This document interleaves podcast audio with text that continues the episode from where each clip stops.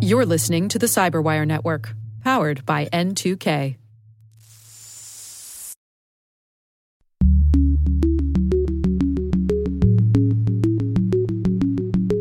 Activity is not achievement. What we are doing is not how well we are doing. And that's what has to change. And I think if you can drive a framework around making that change happen, all of these problems will start to go away. Hello, everyone, and welcome to Caveat, the CyberWire's privacy, surveillance, law, and policy podcast. I'm Dave Bittner, and joining me is my co host Ben Yelin from the University of Maryland Center for Health and Homeland Security. Hello, Ben. Hello, Dave. Today, Ben shares a court decision on LinkedIn data scraping. I've got the story of the Ukrainian military using facial recognition software. And later in the show, my conversation with Paul Innella, he's CEO of a company called TDI. We're discussing risks to members of boards of directors. While this show covers legal topics and Ben is a lawyer, the views expressed do not constitute legal advice. For official legal advice on any of the topics we cover, please contact your attorney. This episode is brought to you by Palo Alto Networks, the leader in cybersecurity. As AI driven attacks increase, organizations can't afford to have network security that's stuck in the past. Discover how Palo Alto Networks can help you predict what's coming and proactively secure against it with a zero trust, AI powered network security platform built to secure whatever, whenever, wherever. To learn more, visit paloaltonetworks.com slash network security platform.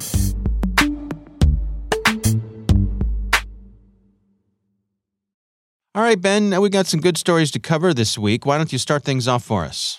So this story goes back quite a ways to the early days of this podcast. Mm. Um, I got the article from a news source called Cyberscoop. Yep. Uh, and the article is by Tonya Riley.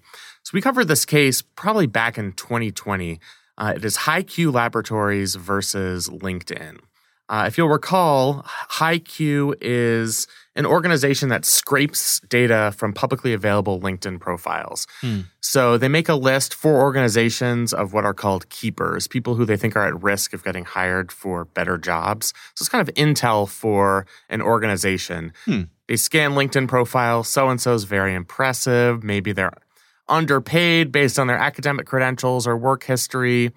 So they do that type of data analytics Hmm. uh, for organizations based off publicly available uh, LinkedIn profiles. Okay. So LinkedIn was not happy about this. They sent a cease and desist letter back in 2019 to hiQ saying, you can't do this. Uh, this is stealing our proprietary data, and this puts our users' information at risk.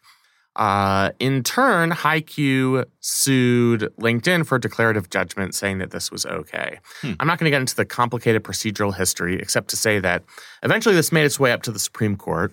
The Supreme Court kicked the case back down to the Ninth Circuit Federal Court of Appeals, uh, which is located on the West Coast, saying, guys, we just had a decision on the Computer Fraud and Abuse Act, the Van Buren case. Mm. Please reconsider the facts of this case in light of what we decided in Van Buren. Oh, I see. And if you'll recall with the Van Buren case, the court determined that it was not a CFAA violation to uh, be in a part of a website where you had been maybe you're there for the wrong reason, but you have access to be there in the first place. That Mhm. is not a violation of the Computer Fraud and Abuse Act. So, in you've been ca- previously authorized to look at something, and if you go and look at something, even if it's not the reason that you were originally authorized for, you're off the hook. exactly that was a much better way of explaining it than, than my way. Got Uh, your back. the way the way the Supreme Court described it is sort of a gate up, gate down approach. Hmm. Uh, so if the gate is up and it's something that's not publicly available, but you hack into it, that was sort of the original purpose of the Computer Fraud and Abuse Act. hmm That is a violation of the law.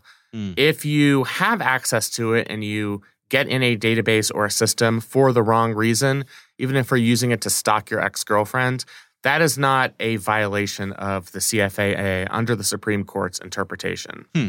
So this case was kicked back down to the Ninth Circuit, and the Ninth Circuit panel uh, decided that the Supreme Court's precedent in Van Buren meant that it had to decide the case in favor of hiQ Laboratories Hmm. uh, with the thinking that the gate was up here. uh, there was no restrictions uh, on the information that hiQ was seeking to obtain because the data that they were scraping was publicly available. It was on pro, on profiles where a person hadn't altered the requisite settings to make their uh, information private, for example. I see. So It it's was- like putting up a billboard, and and uh, but if I put up a billboard that says "Don't read this sign," I don't have no legal recourse against people for reading the sign. Right. Whereas if somebody put a curtain over the billboard Right. and you On went and pulled down the curtain, yeah, and that would be trespass and, and vandalism. And that's really the approach. It's a silly metaphor, but that is the approach the Supreme Court is taking. They're relying on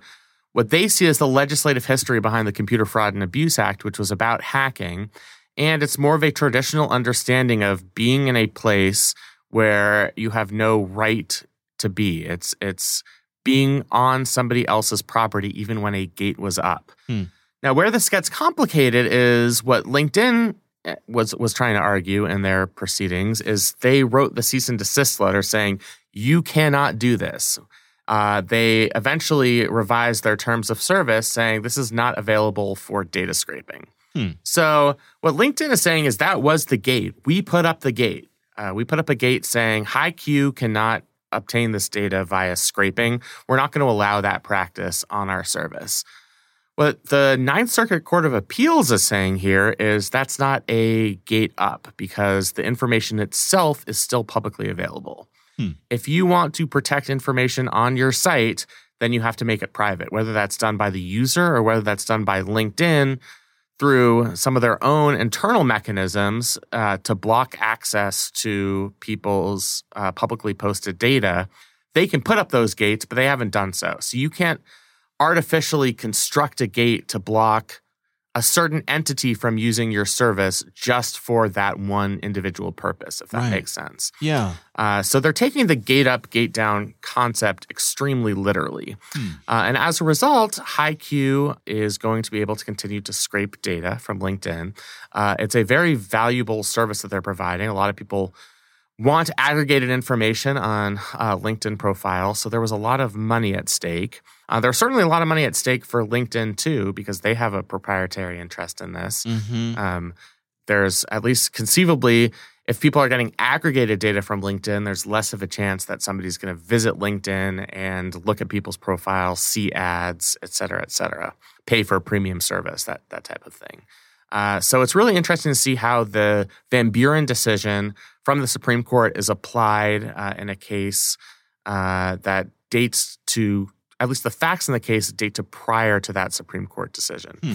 Um, so very very interesting stuff. I don't think it's going to make it back to the Supreme Court. I think this case, uh, the way it was decided in the Ninth Circuit, conforms pretty closely to what the Supreme Court said in uh, the six to three Van Buren decision.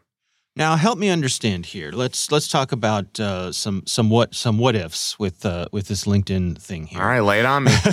so uh, I want to compare two different scenarios here. One where I'm browsing around on LinkedIn and I do not have an account on LinkedIn. I'm just Joe Public off the street uh, looking at LinkedIn profiles, right? So Mhm. theoretically, in that situation, I would not have agreed to any EULA. I would not have agreed in the process of signing up for the, a membership on this service, even if it's a free membership. right. I've not agreed to anything, Mhm. right? Is that, or to what degree is that different from if I sign up for the service, agree to a EULA that may include uh, pro- uh, prohibiting me from scraping, right? Um, is there a difference there? So this gets into what's a very complicated procedural history. Basically, there was a dispute as to whether LinkedIn and hiQ actually entered into some type of contractual uh, agreement. Hmm. And not to get really into the weeds, but there was some presentation at a conference where hiQ informed LinkedIn uh, as to how they were using their service, and LinkedIn executives were in attendance. So, in other words, LinkedIn should have known that even within the confines of the EULA that hiQ purportedly agreed to, Mm-hmm. there was sort of a general, if not formally signed, contractual agreement uh, that this type of data scraping was taking place, Hmm. if that makes sense. Yeah, it does. I, I guess to to extend this uh, perhaps to the breaking point. What if I have a, a what if I'm LinkedIn and even before anybody can look at anything publicly facing, I have a pop up that comes up and says, "Hey, all this stuff's publicly available, but if you want to go any farther than this, uh, the deal is no scraping." That potentially is a little more complicated. Mm-hmm um, just because there would be that type of fair warning. Now, that might be what LinkedIn tries to do to get around this decision. Uh-huh. If you look at the rationale of the decision, I don't think that would necessarily solve the problem on LinkedIn's end. Mm. Uh, and I think it's, and I hate to sound repetitive here, but the gate is still up. It's still publicly available whether you agree to the EULA or not. And that's the determining factor, at least as it comes to the Computer Fraud and Abuse Act. I see. Now, there are other claims that could potentially be made, um, and we could see some common law contract claims, which is what LinkedIn tried to file against hiQ in, in California.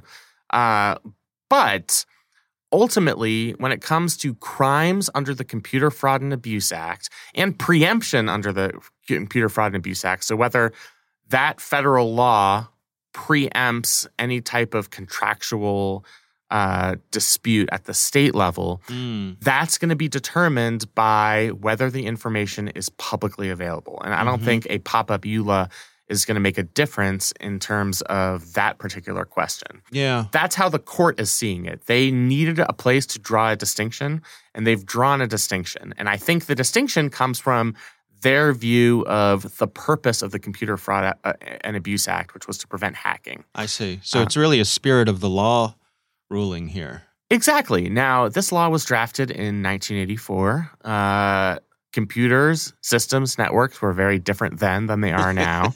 um, for people who don't like to rely on legislative history, I can completely understand why it would seem sort of ridiculous that there were, you know, this case was reading quotes from senators involved in that debate who have been dead now for 30 years.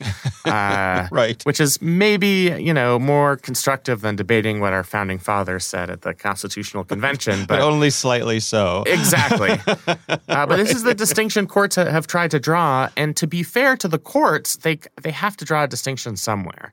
Um, because as we saw in that Van Buren case, if it's not gate up, gate down, then you get into a situation where somebody's violating their employment contract by going on Facebook at work. Mm. Facebook is something you can access if you have access to the internet. There's no gate down uh, Mhm. unless your employer, your organization has blocked Facebook and you go around that block or whatever. Right. Uh, if it's publicly available to you under a, a different interpretation of the Computer Fraud and Abuse Act, you could be criminally liable from going on Facebook uh, at work because you're violating the terms of service set by your employer. And I think the Supreme Court in the Van Buren case said that that's just not a practical approach, and that doesn't comply with the spirit of the law in the first place. Hmm. And I think the Ninth Circuit is carrying on that spirit here, uh, just in very different circumstances. Yeah. All right. Well, I mean, I, I, I seems to me like that's in my mind that's a good way to go. That's a good interpretation. I, I, I'm on board. Yeah, I mean, I think you have to draw a line somewhere, and this is the easily you, you want to make it something that's justiciable, Right. and this makes it very justiciable, a word that I always have trouble uh, pronouncing. yeah, I'll let you say that. uh, it's one of those where if you were a district court or a trial court judge and you have a case similar to this, now you know exactly what to look for.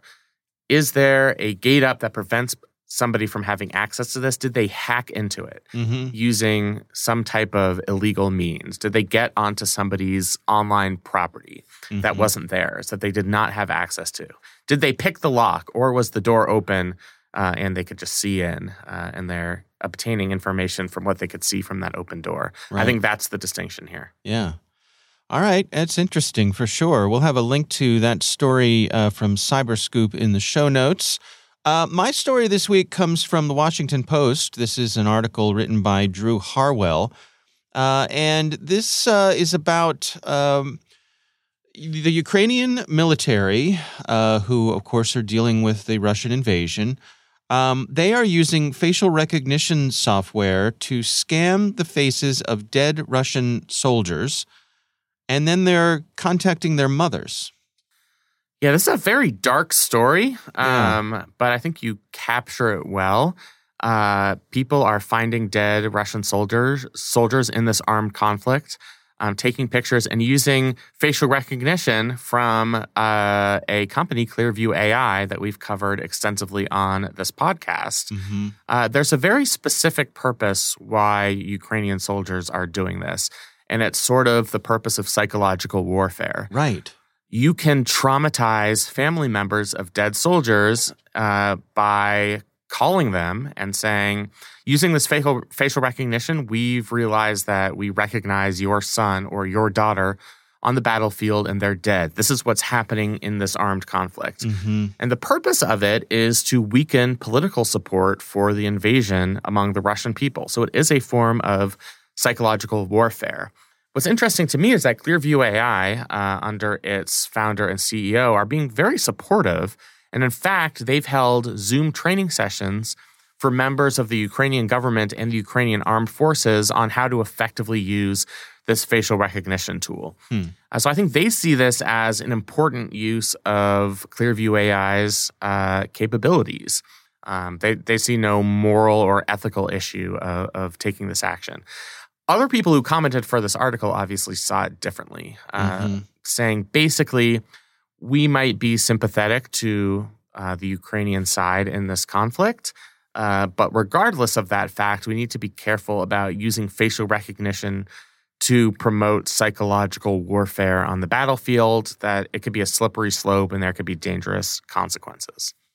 It strikes me that I, you know, soldiers have worn dog tags, you know, for decades, right? Right. Uh, so, uh, how is this really different from that? I could come upon uh, a, a, a dead soldier, read their dog tags, you know, look it up, and and call their mother based on that information.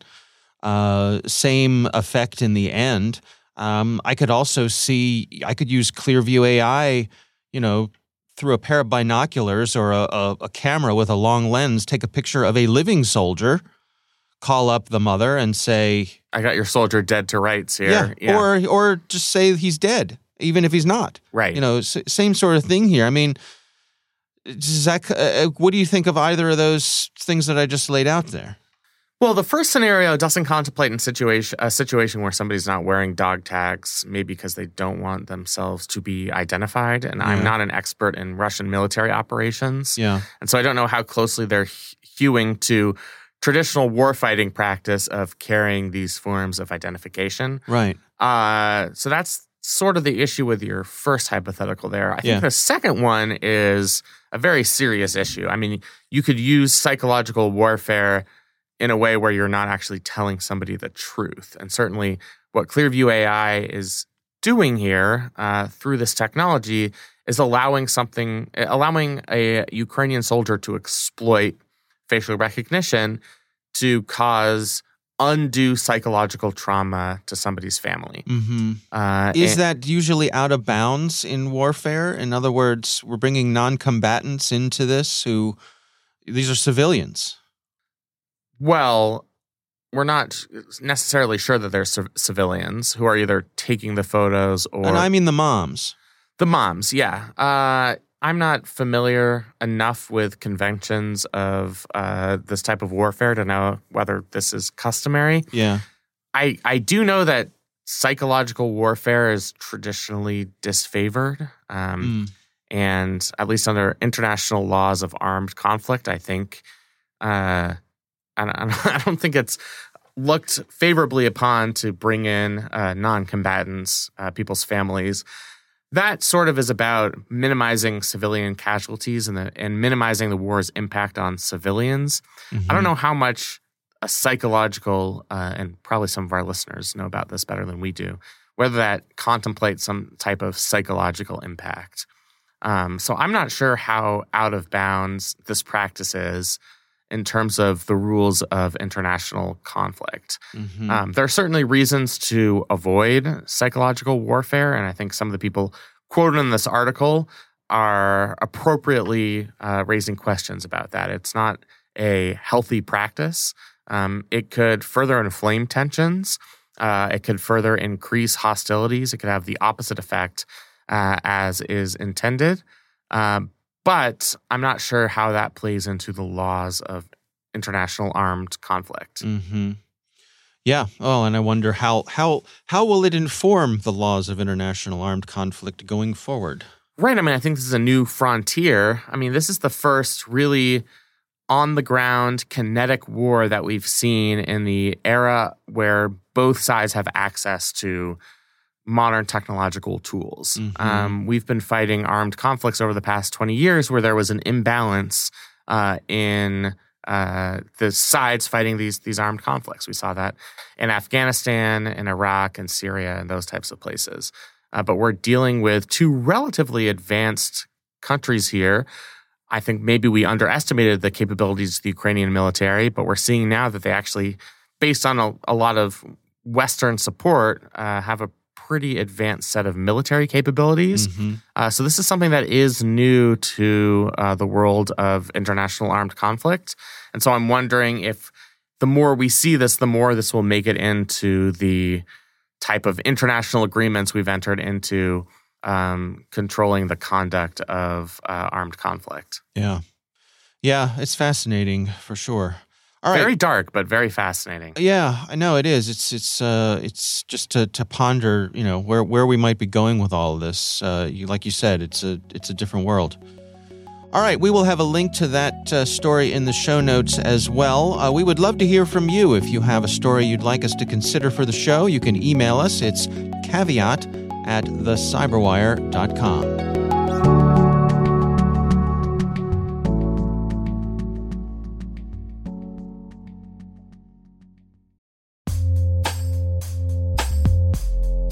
With over 8,000 threat hunters analyzing over 65 trillion signals daily, Microsoft works tirelessly with the federal government to keep our nation's data secure. This 30 plus year partnership is driving mission innovation that is secure by design. Whether optimizing your existing defenses or tackling advanced threats with AI, Microsoft gives you the intelligence and the automation you need to defend at mission scale. Let's work together to stay ahead of emerging threats and secure your mission anywhere. Learn more at aka.ms slash fedcyber. That's aka.ms slash fedcyber.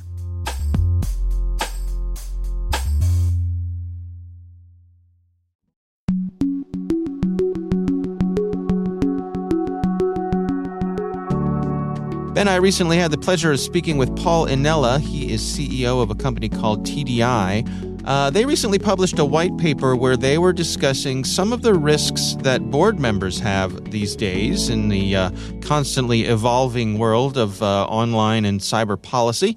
Here's my conversation with Paul Innella. Yeah, it's uh, it's gone from pretty much an absence of the discussion of cybersecurity, particularly as it relates to strategic ob- objectives uh, in, in board discussions, and uh, all the way now to where getting closer to 50% of the Fortune 500 have cybersecurity as a strategic objective. Yet, I still think we've got uh, uh leagues to go before we're really there. Uh, you, you, may be aware, but um, Senators Collins and King have been pushing for cyber requirements at the board level. And, and in the recent omnibus, it, it turns out there are some new requirements that will be imposed. I'm not entirely sure of the of the entire breadth of who's being governed by it, but we are seeing now, even at the legal uh, level, some requirements for board level understanding of cyber risk in an organization.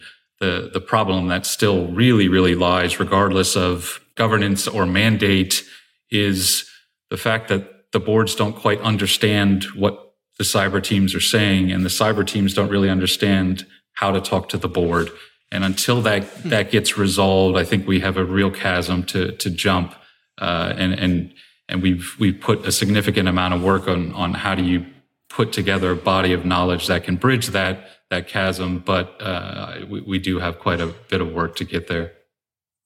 To what degree have boards relied on, you know, kind of having that specialist that, you know, this is this is the person, the the guy or gal on our board who knows cyber, and so we check that box. Is is that a thing that we saw happen? Not to enough of an extent, and really, uh, I'd say in, in, only in some of the largest and most advanced organizations. Uh, you, you, know, I, I, think governmental advisory bodies are a pretty good example of where that does occur. Uh, in term in the commercial space, in the in the private sector, you're not seeing it to any real extent, uh, other than people who may have dealt with it, board members who may have dealt with it in other organizations they've served. For the most part particularly for, for the customers we, we work with.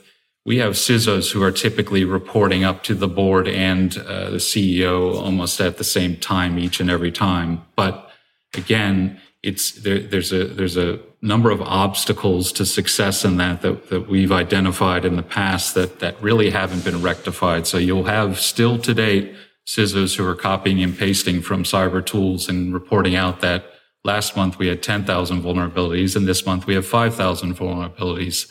And we in the space understand that contextually that means nothing. There's no capacity to act upon it.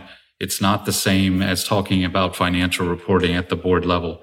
If I go, I serve on a number of boards. And if I'm sitting in Singapore or I'm sitting in Tokyo or here in Washington, DC and talking about the financial health of an organization and somebody slides to me a P&L statement or pro forma sales projections, we're all speaking the same language. We don't have that in cyber.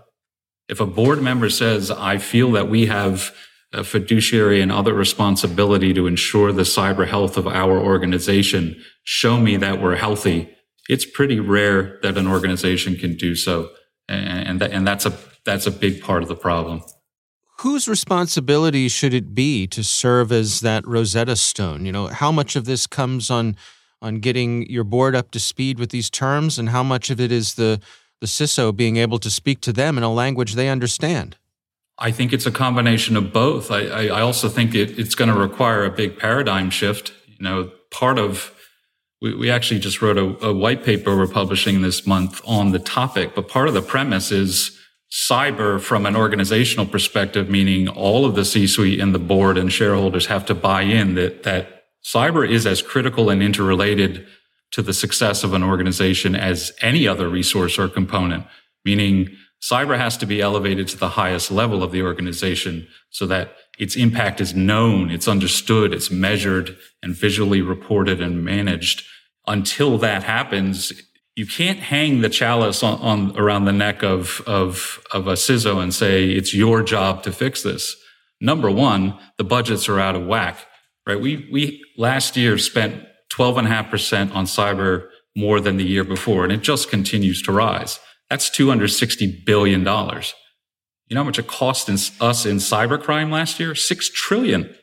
We're basically spending 4% against this, against this six trillion nut, which means they're getting out of us 25 times what we're putting in. So now you want to ask a CISO, hey, report on our cyber health, but I'm not going to arm you to do so by neither elevating it to the level it needs to be or giving you the right budget to do so. It has to be a business oriented shift. And until we look at how to increase the value of an organization based upon how we treat cyber and align cyber to the, to the business objectives that the board can understand, it really is not going to change. You know, we, we've seen discussion that there have been some shifts when it comes to the insurance companies and what they're willing to provide and the, the scrutiny that they're applying to organizations. You know, when I've been on boards, um, you know, one of the, the key elements there has been that the board members have errors and omissions insurance to protect them. Is that an, a, an area where we could see some, you know, a positive force here where the insurance companies are going to say, hey, we're not going to give you your E&O policy until you all are up to speed on this.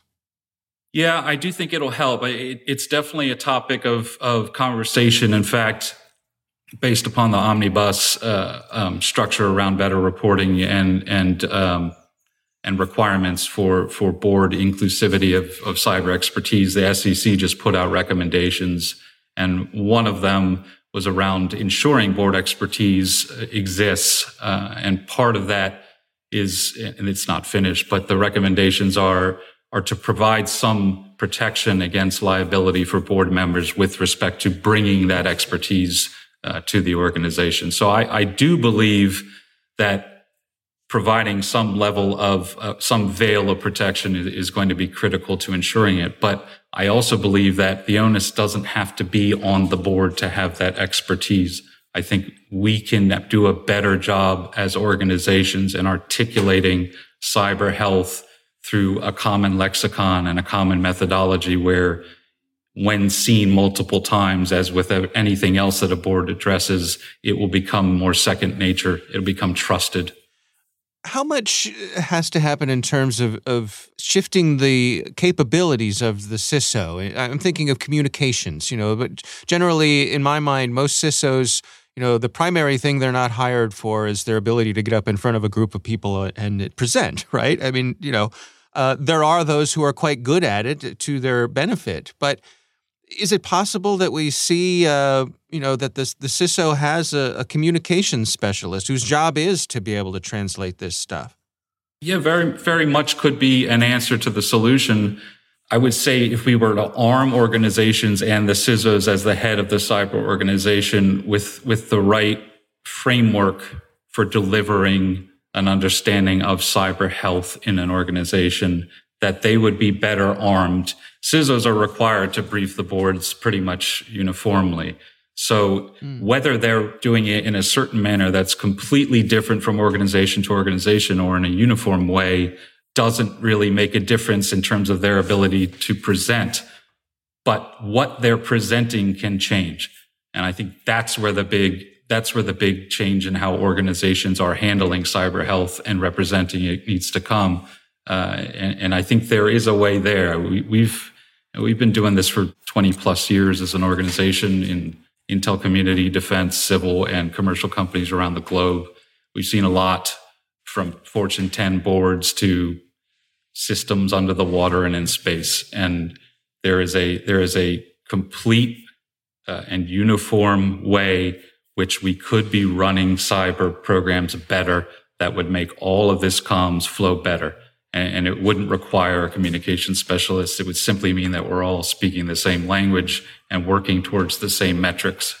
And, and that, that's the big, you know, we, we've kind of grouped from an organizational perspective, all of these inherent problems into, into, we call them the organizational obstacles to cyber success.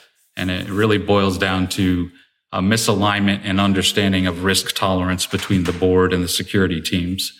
It's disparity in technical understanding and industry terminology back to the lexicon. And it's a lack of meaningful and timely visibility into day to day cyber performance to kind of bring the whole thing home and make it abundantly clear. We're so heavily focused on activity. Am I compliant with X? How much did I spend on cyber? How many vulnerabilities do I, did I address? Activity is not achievement. What we are doing is not how well we are doing. And that's what has to change. And I think if you can drive a framework around making that change happen, all of these problems will start to go away is it in your estimation that's what it's going to take by having a, a framework that everyone can agree on? I do. I, from a personal standpoint, I, I started TDI over 20 years ago, and we have been predominantly a cybersecurity services company the whole time. And five years ago, I'm looking at a market of three and a half to four million openings soon. So a big workforce issue that we have, workforce gap that we have to close and what we continue to notice as systemic inherent problems in organizations and decided that we need a tool that makes us more efficient, more automated and more economical if we're going to survive without the necessary workforce to do so. And so instead of building the 10,001st cyber tool that would be provide endpoint protection or the next silver bullet, we thought, you know what we need? We need an extensible platform for running a cyber program. And so all of that anecdotally to say, yeah, I sure do believe in it because I've spent millions as an organization building out a solution to address it. I think this is where the, the industry has to head. Every other engineering discipline has gone through its nascent stage, stages and gotten to a point where they realize there has to be a discipline and rigor in how we conduct our craft software engineering went through this as an example. We don't really have that in cyber engineering. The, the next CISO you call will be telling you what fire they are putting out on any given day, but not how they're aligning their organization to the corporate strategy. And, and that's, that's the big hole.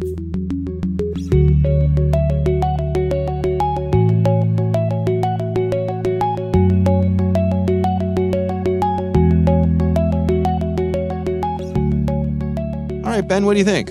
Really interesting. I mean, I think this is something that members of boards of directors hadn't paid enough attention to in the past. Mm-hmm. And as I think came crystal clear in your interview, they were focusing on the wrong things. They were focusing on box checking and taking a certain finite number of actions in the name of cybersecurity rather than actually improving cybersecurity. Right. There's sort of the difference between uh, going through requisite trainings, using uh, best practices, using X number of tools, et cetera, versus actually solving the problem, which I think is an important distinction to make. And I think it, it means that boards of directors are going to think have to think more dynamically uh, as we have a more uh, robust threat landscape. You know, we've talked a lot about how uh, cyber insurance policies have changed a lot in the past year or so. You know, they've gotten more expensive, they cover fewer things, deductibles are higher. I wonder if that's, or, or I wonder if, to what degree that is uh, seeping into errors and omissions policies for board members, right? Because I know a lot of, you know, you join a board, and one of the first things you ask is you have uh, E&O insurance, right? Right. I learned uh, in this interview, by the way, that you have been on boards of uh, directors.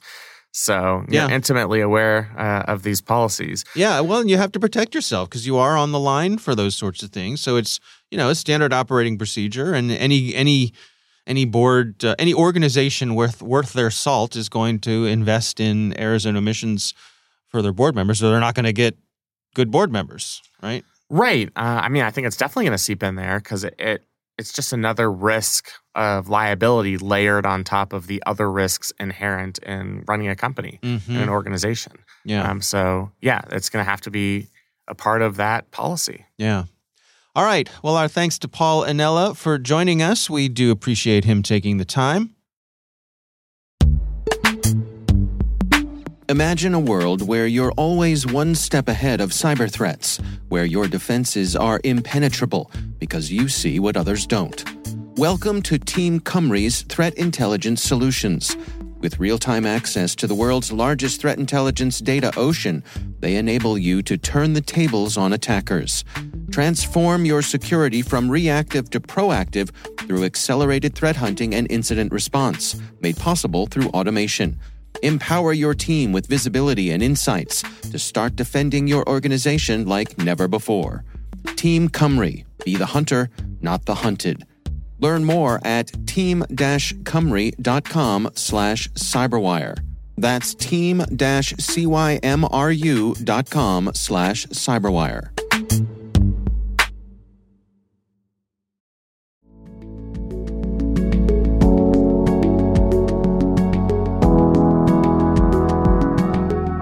That is our show. We want to thank all of you for listening. The Caveat podcast is proudly produced in Maryland at the startup studios of DataTribe, where they're co building the next generation of cybersecurity teams and technologies.